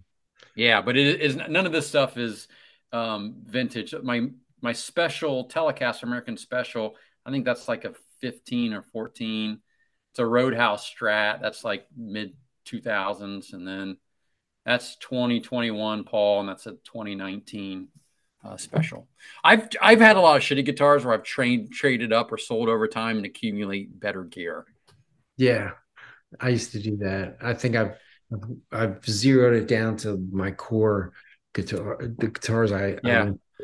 I tell you what I'm I'm looking for right now though. I really, really, really want a junior, just a junior single pickup junior. Um, maybe black. I think I'm looking at that, and I'd love to get more of a you know worn in vintage one of those. Um, I got a 59 TV. Oh, do you really? What color is it? TV, Tobacco? TV yellow. Oh, TV yellow. Oh, I, Gibson's TV yellow is so good. that color is so good. I love it. I actually have a guitar question for Brian. On the, the pandemic jam thing at Saturday Night Special, I don't think I'd ever seen you play a Les Paul before, always a telly, so that was cool. That just called for that, that song? Yeah, I'm trying to remember what I played on that. Oh, I played my Sunburst, the, the 70, 75. Um, I just did that because that's what Gary Rossington played. Yeah, you got to get. I mean, you got to play a Les Paul for Skynyrd, man. Come on. Yeah. I don't know if I actually recorded on that though. I used it for the video. The video. I might Well, it, used- it looks the part, right? yeah. I think I, I I've recorded on my Melody Maker. I'm envious of you having a 59 Junior TV Yellow. I really am. And my specials, my specials uh, 58. Is it really? So you've got see, I got you know, I got reissued shit. I man, But God, send me pictures or something. Where can I find pictures of these guitars? Uh, I, I, they're probably on my Facebook. I got the Okay. a gear album in my photos. I'm gonna scroll down. If I don't see you, I'm gonna message you. It's like Brian, send me pictures of these two guitars, please, so I can sit there and like salivate over them. What about pedals? Um, well, live, uh, um, I stay away from pedals mostly, but for Kix, I, I did have to have a chorus pedal for the itch and yeah, yeah, yeah. And I I put together like where where where my um receiver for my wireless. I put that like right in front of my amp, and right next to it was a, a true bypass. And then I had two pedals hooked to the, the bypass pedal because I hate being in line with with things. And I had the the um, chorus, and I had a well for a long time a tube screamer, but I since changed it to something else. But that's what I used for um, for cold shower for my Strat. And those are the only two pedals I'd use, and it was only you know the chorus on two songs and the the other thing the boost the distortion on on one song and rhino bucket all i have is is a tuner and but i do have pedals i have some Yeah. here at home that i that i mess around with. I have a well i have i think i have five different wah wah pedals that i've collected over the years. I got an old vox and a reissue vox. I got a um what's it called? Um oh. It just came out not too long ago. It's a it's a crybaby, but it's it's some guy's signature crybaby. Anyway, I got a uh, oh, I got a whole drawer full of pedals. Like I got a like a um tremolo pedal. And then I got a, uh, some old pedals. I got a like a I was some of those overdrives. I can't remember it. Anyway, I got a bunch of them. That Brian, he's a purist, man. You're like, uh, and I'm I'm kind of with you. It's like you get a good guitar, you get a good amp, you can do a whole lot with that too, especially if you don't need any crazy sounds. Like that's and and uh, Brian Jones again, all the Brian's, um, Tina and Tracii, uh, you know, they that's what they do. They're just a good guitar and a good amp when they play a John Lee Hooker, and that's that's that's about right. Yeah, and you know, it's some and some of those amps, like you're talking about the, the little thing that's got a bunch of amp sounds in it. You know, I tend like if I were to get one of those, I'd find the one amp that I like, and that's that would be it. You would just use it. And it's like twelve hundred for twelve hundred bucks. You might as well just have the amp. You don't need the whole like control thing. yeah, because the Fender one is like twelve or fourteen hundred bucks. A new one that just came out. I'm like, holy Wow. shit! Like I would just like have a really really good amp. yeah, But I guess if you need the diversity, if you're recording studio, I I don't know, you know. But it just it just seems very excessive to me. But you know, I, I don't I don't do this for a living either. I don't do a podcast for a living. It's just it's how Brian and I have fun, kill time. Yeah. Labor of love and joy. You you may think so with the professional level questions, you know, that we give you in the conversations. you know, where I I want to go, Brian. I, I'm, we'll get off gear talk real fast. I want to go back to something that you said at the beginning when we started talking to you. Is this this duck egg things like? Are they to eat that you get? You have your duck egg lady, or like you eat them? yeah, I love them. How did you you- get into eating duck egg, duck eggs, and how do they differ from chicken eggs? Um, well, I, well, actually, I started before I moved here. I was I found a lady out in um, I don't know how I who introduced. I mean, me. they're bigger than a chicken egg, obviously, because the duck's a bigger bird. Yeah, a little bit. Um, I found a, a woman in in my neighborhood out in LA that had ducks, and and I used to meet her. It was like a drug deal. I'd I'd wait outside, outside of gate with five my five dollars, and she'd come down and open the door, and I'd give her that, and she'd give me a thing of duck eggs. but uh, so then I moved here, and and uh, I found a little farm not too far from here, and they had uh, I, I forget what I've started. Oh no, I guess I, well, I the whole purpose of finding that farm was because they had duck eggs, but they also See, have other things. I would think it's a lot easier to score duck eggs in Tennessee than it is in or Nashville than it is LA. It is like I was lucky with that lady. I, I just put it out there once one day on, on Facebook. I said, "Does anyone know anyone around here that's got duck eggs?" And and this woman uh, responded to me, and it turned- turned out she was about four blocks away.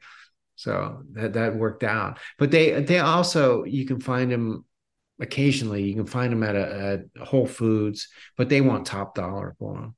Yeah, when Whole Foods wants top dollar for everything, that place is crazy expensive. Yeah. That's why I don't go. But how did you? I mean, like, why duck eggs? Like, what got you into eating duck eggs? I can't remember. I guess Is that like a Maryland thing, or No, I don't know. I, I I must have had one along the way and just fell in love with it. I- yeah, I- it's like interesting.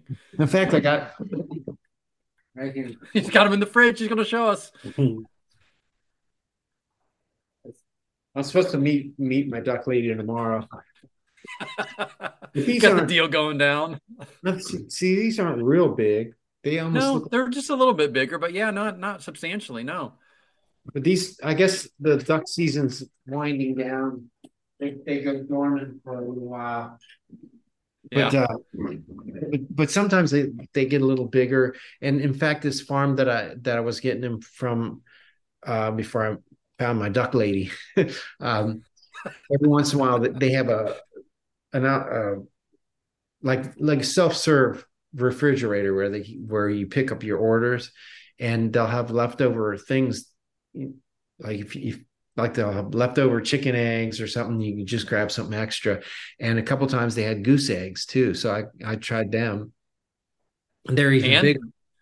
Are they good? yeah they're just just a bigger version So with a goose egg, you can make a one egg omelet. It's so right size. yeah well someone sent me an emu egg but that was a little too big I, I had to use a hammer and a chisel to get it open Brian's the guy. guy's like, just send a mini bird egg. He'll take it. He'll like it. Just give him whatever you got, ostrich, give him whatever. Just send him the egg. That's awesome. that is that is fun. With with a um duck egg though, is it like any discernible taste between a chicken egg, or is it just similar? very similar but um they're a little bit richer and and like the yolk is creamier and thicker so so like if you do a sunny side up egg with a regular egg if you break it it pretty much just goes Bleh. but with Yeah, a duck yeah. you, you break it and it just oozes So we like to call those a dippy egg because you take your toast and you can dip them into and like yeah. So those make good dippy eggs. yeah in fact, I'm gonna have to try duck eggs. Like I, I like to put eggs on top of like burger, and and duck eggs are good because you can slice it like slice a piece off and it'll Just just leak all over. yeah, it just kind of Yeah, because you're right about that too. Is like it just makes a big mess when you get a regular egg on there, right? Because it's always like you know over easy ish thing. It just gets all over the bun and all over the sandwich. yeah. I'm in, Brian. I'm in. I'm, I'm both Brian's. I'm in. I'm trying. I'm going to try duck eggs. I live in a sounds ruralish area of Columbus. Yeah, I'm. You're North Dakota. I mean, come on, they got to have duck eggs where you are. My wife works at a place called Natural Grocers. Maybe I'll have to see. Which, See if she has duck eggs. are they I know know- Ohio. what's I that? We got ducks in Ohio. That's all you have to do is just ask around. Like somebody's got to know somebody. oh, yeah, has- I'm sure. I, well, I'll, I'll do like you. I'll post on Facebook. I'm like, hey, I'm looking for duck eggs, and I, there's probably a lot of duck egg people in in Marysville, Ohio. So, Yeah. all right, Brian, I'm Doug. I'm done with duck talk and gu- guitar gear talk. I'll shut up. Okay, cool. Yeah, I think we're we're maybe going to wind down here. So now is Rhino Bucket your main thing, and then what's what's going on? You mentioned earlier maybe cutting a record, and what's the tour look like? Tour schedule or Yeah, right. Well, Rhino Bucket is right now the only thing. I mean, we don't have any gigs until probably early next year.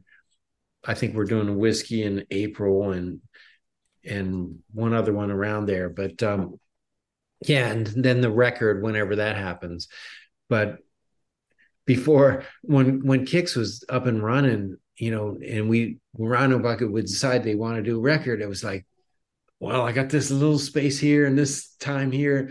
You know, I try, try to squeeze it in, and now it's you know it's wide open.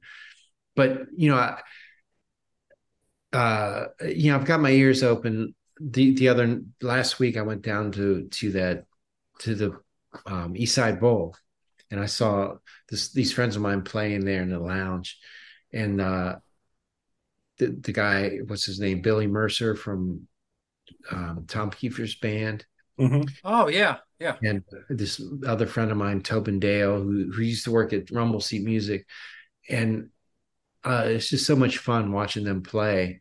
And they, we were talking about putting something together, but but then again, I'm still trying to get over this stroke, so Mhm. I, I Yeah. don't, uh, you know, do- I don't want to embarrass myself. Well, listen, if you ever want to play in a Americana slash rockabilly band in Ohio, you can come and play with us anytime you want, man. Sounds like fun. you won't embarrass yourself, you'll embarrass us because you're, you're going to be so much better than we are. you know, who doesn't like Americana slash rockabilly slash alt country? Yeah. Is that something where will you when you go to these bars, whatever open jams, do you ever get up just to kind of to keep the shops going, or Yeah, well, before pre pre stroke, I used to, um, yeah, like, uh, well, those guys. There's this, this these guys down down here. They they had this band called the Rock and Roll Residence Res, Residency. Um, they uh, they're they're Ace Frehley's backup band, Oh, and they used to have jams, and and but I met them on the boat on the on the Monsters Rock cruise, but they're from Nashville, and they do these jams, and people get up there, and and um, I got up there. I, I've jammed with them on the boat twice, and then uh, um, you mentioned rocking rocking pod. I did the first one that they did down here. oh, really? Yeah, and the the those those guys did. uh Was it the night before? I think they did the they did a pre party thing, and yeah, I got yeah, that's that's yeah, that's what we were at the uh, East Side Bowl or whatever the bowl was for that pre-party the night before with like rare hair and all that stuff going on. Well, th- yeah, these guys did it at the same place at the convention center, but uh, yeah, they they did one. Uh, the yeah, they did one last week at the uh, yeah the East Side Bowl, but yeah, I, I'd get up and do stuff then, but now it's I, I don't know. I'd probably be hesitant. I did one of the rare hair, hair things. Very cool. We we were a podcast when they first had the first rock and pods going on. I guess we went, Brian. Our first year was it 21. 21? Yeah. 21. 21. They didn't have it 22. They had it 23. So that's really been our our extent so far. Yeah, this was probably maybe it was 2019 when I did it. Yeah. Right before the shit hit the fan. Yeah. All right, man. Where do we go to send our listeners everything we want to know about Rhino Bucket or what you got going on? Any social medias you want to plug? Uh yeah, well, of course I don't know the the address. But there um in Rhino Bucket, there's a Rhino Bucket page on Facebook and um there's a Rhino Bucket Instagram they can follow. Um there's a there's a Rhino Bucket merch page somewhere. uh Yeah, there's st- actually still a KIX merch page too. They've been uh, they've been selling all the merch that's left over. Um, and me personally, I have a website, but Yeah, I've it's seen it, yeah. Yeah, it's, it's just sitting there. I haven't done anything in years. Um, so I, I I mostly do Facebook and Instagram. So And Facebook or Instagram probably sounds like the best just for anything that you're into. Yeah, Instagram's usually food pictures. Better be some duck eggs on that. I'm like, I'm, I'm gonna go. I'm gonna follow you right now on Instagram. So I'm definitely getting in on that, and I'm gonna be going on your Facebook page looking for the pictures of those guitars too. Yeah, in fact, there I probably don't, don't have the new ones on there yet, but uh, but in my photos somewhere, uh, I've, I've got pictures of the new guitars. You've got some homework, man. We got to get those pictures up there. I think I have five tellies. I have a picture of all five tellies sitting Oh. like, opposite. Pat each- Mazingo and Andrew Daly, and one of our other friends, Andrew, follows you on Instagram. I can see that.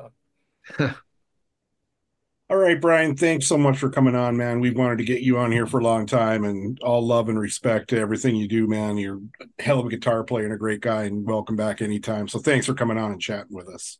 Yeah, Yeah. congratulations on those all those years of sobriety too. That's fantastic. Yeah, that's pretty much got me through everything. yeah, but anyway, I, I'm uh, you know, I love talking music and gear and anything. You know, it's, He's saying he's going to come back on, Brian. He's telling us he will come back on to talk to us again. And, And we'll we'll look talk about- forward to that, definitely. I'll talk about food too. Be ready. We're gonna want your best egg dishes from the best animals. so come back with that list next time. Well, here you go. Here's our recipes. Thank you so much to Brian Forsythe for joining us on the podcast. I I was for a while I've known that he uh, spent some time down in Alabama, and this is pre KIX, pre Shooze. So it's cool to hear about that, and he got to, you know, see those guys, some of the guys that were in the Swampers, you know, around. This is in like the later seventies, so that's very cool. And I I also like talking about the thing that I came across, you know, him uh playing on the I don't know if this is these pandemic jams. He kind of explained a little bit how those work, but he did uh um Skynyrd Saturday Night Special with uh with uh John Corabi and Ted Nugent's bass player and a couple other guys that are fairly well known. So that, that's very cool. So check that out if you get to see if you you know get a chance, check that out. It's it's very cool. I like that we got to talk to him really all the stuff outside of KIX because everybody knows KIX and, and all that and the things he did leading up to it and after or even during. I think were interesting because I again kind of t- like at the top of the show is wasn't a big KIX fan until later on in life uh, mostly to do the dude playing that don't close your eyes single so many t- times but uh, it was cool to hear his story and um, everything he's done and also learn about duck eggs Brian. Duck eggs is, Yeah. is something new to me Thanks for reminding me. Um yeah, I my wife works at a place called Natural Grocers and uh asked her, I was like, they have duck eggs there? I think I Do they? She's uh you know, I think I should know that answer, right? Uh they might. I'll find But if out. you follow him on Instagram, Yeah. most of his Dude. postings are food, and he always has a duck egg with whatever he's eating. yeah um yeah he's like his his whole facebook and his social media is all like you know recipes Yeah, yeah, and it's interesting to see. Again, he incorporates a lot of duck eggs into his diet, and I think one other thing, Brian, and we talked about it with him right at the beginning, which was scary, is the fact he almost died and even had a mini stroke due to carbon monoxide poisoning. Yeah, you know, how yeah. scary is that? yeah definitely glad he's okay but yeah you know i really should i would you know i'd like to put it together a rock and roll health team uh, brian forsythe steve jewell what he did so Yeah, yeah. Brian looks great though, like physically fit and everything. Man, he's he's in really good shape and certainly coming along from uh, recovering from that stroke. But that was scary. He could have very easily died. A lot of people Yeah. died due to that. yeah that's that was totally weird that happened Yeah. like that wow I'm glad he's okay so Me too. and uh of course he he lives in that groovy nashville neighborhood which we hear so much about Oh yeah, yeah. With the um, uh, Tony Higbees and um, who else is over that direction? ace von Um, johnson Ace Von Johnson. I think Damon Johnson is somewhere around there. All like free, Mhm. like that. That's so. If I next time I go to Nashville, that's all. I just want to walk around those neighborhoods to see who I run into. yeah for sure start knocking on doors oh sorry knocking on sorry see who's out jogging. See who's out walking a dog. Just whatever's going on out there. well until we're knocking on doors in a groovy nashville uh uh neighborhood always remember southern rock is reverent blues is blood we'll see you next time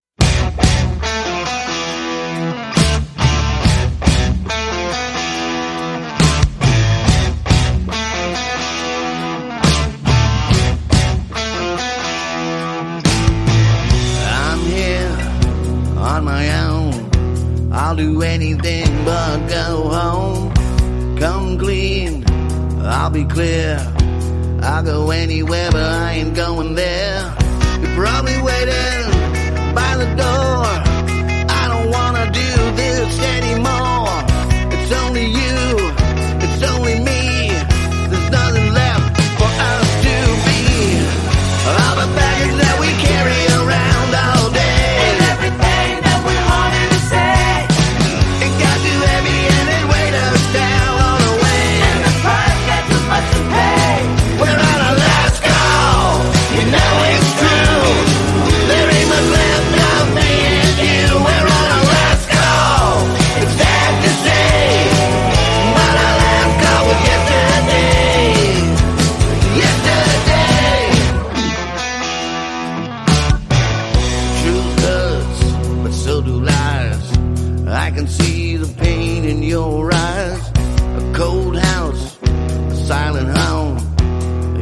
Next to you, I feel alone. Another night, another day. Nothing changes even if I stay.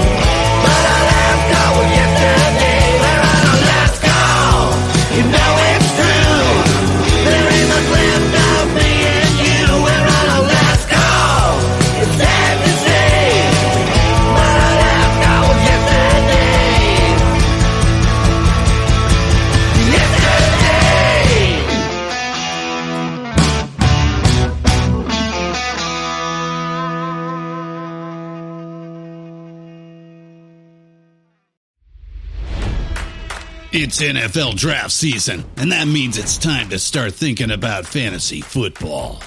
FantasyPoints.com features industry leading experts and prognosticators using proprietary hand charted data to help you score more fantasy points. FantasyPoints.com is the place to go for whatever kind of fantasy football you play. Whether you play fantasy football, daily fantasy sports, or do a little bit of everything, Fantasy Points has the meticulously researched content to guide you to victory.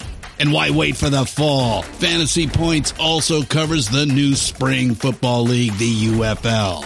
Join the guru, John Hansen, Scott Barrett, Joe Dolan, and other massive names in the fantasy football universe with an exclusive offer. Use code Pantheon for 15% off any fantasy points package, including the all in package, with access to every article, tool, and data nugget that Fantasy Points has to offer.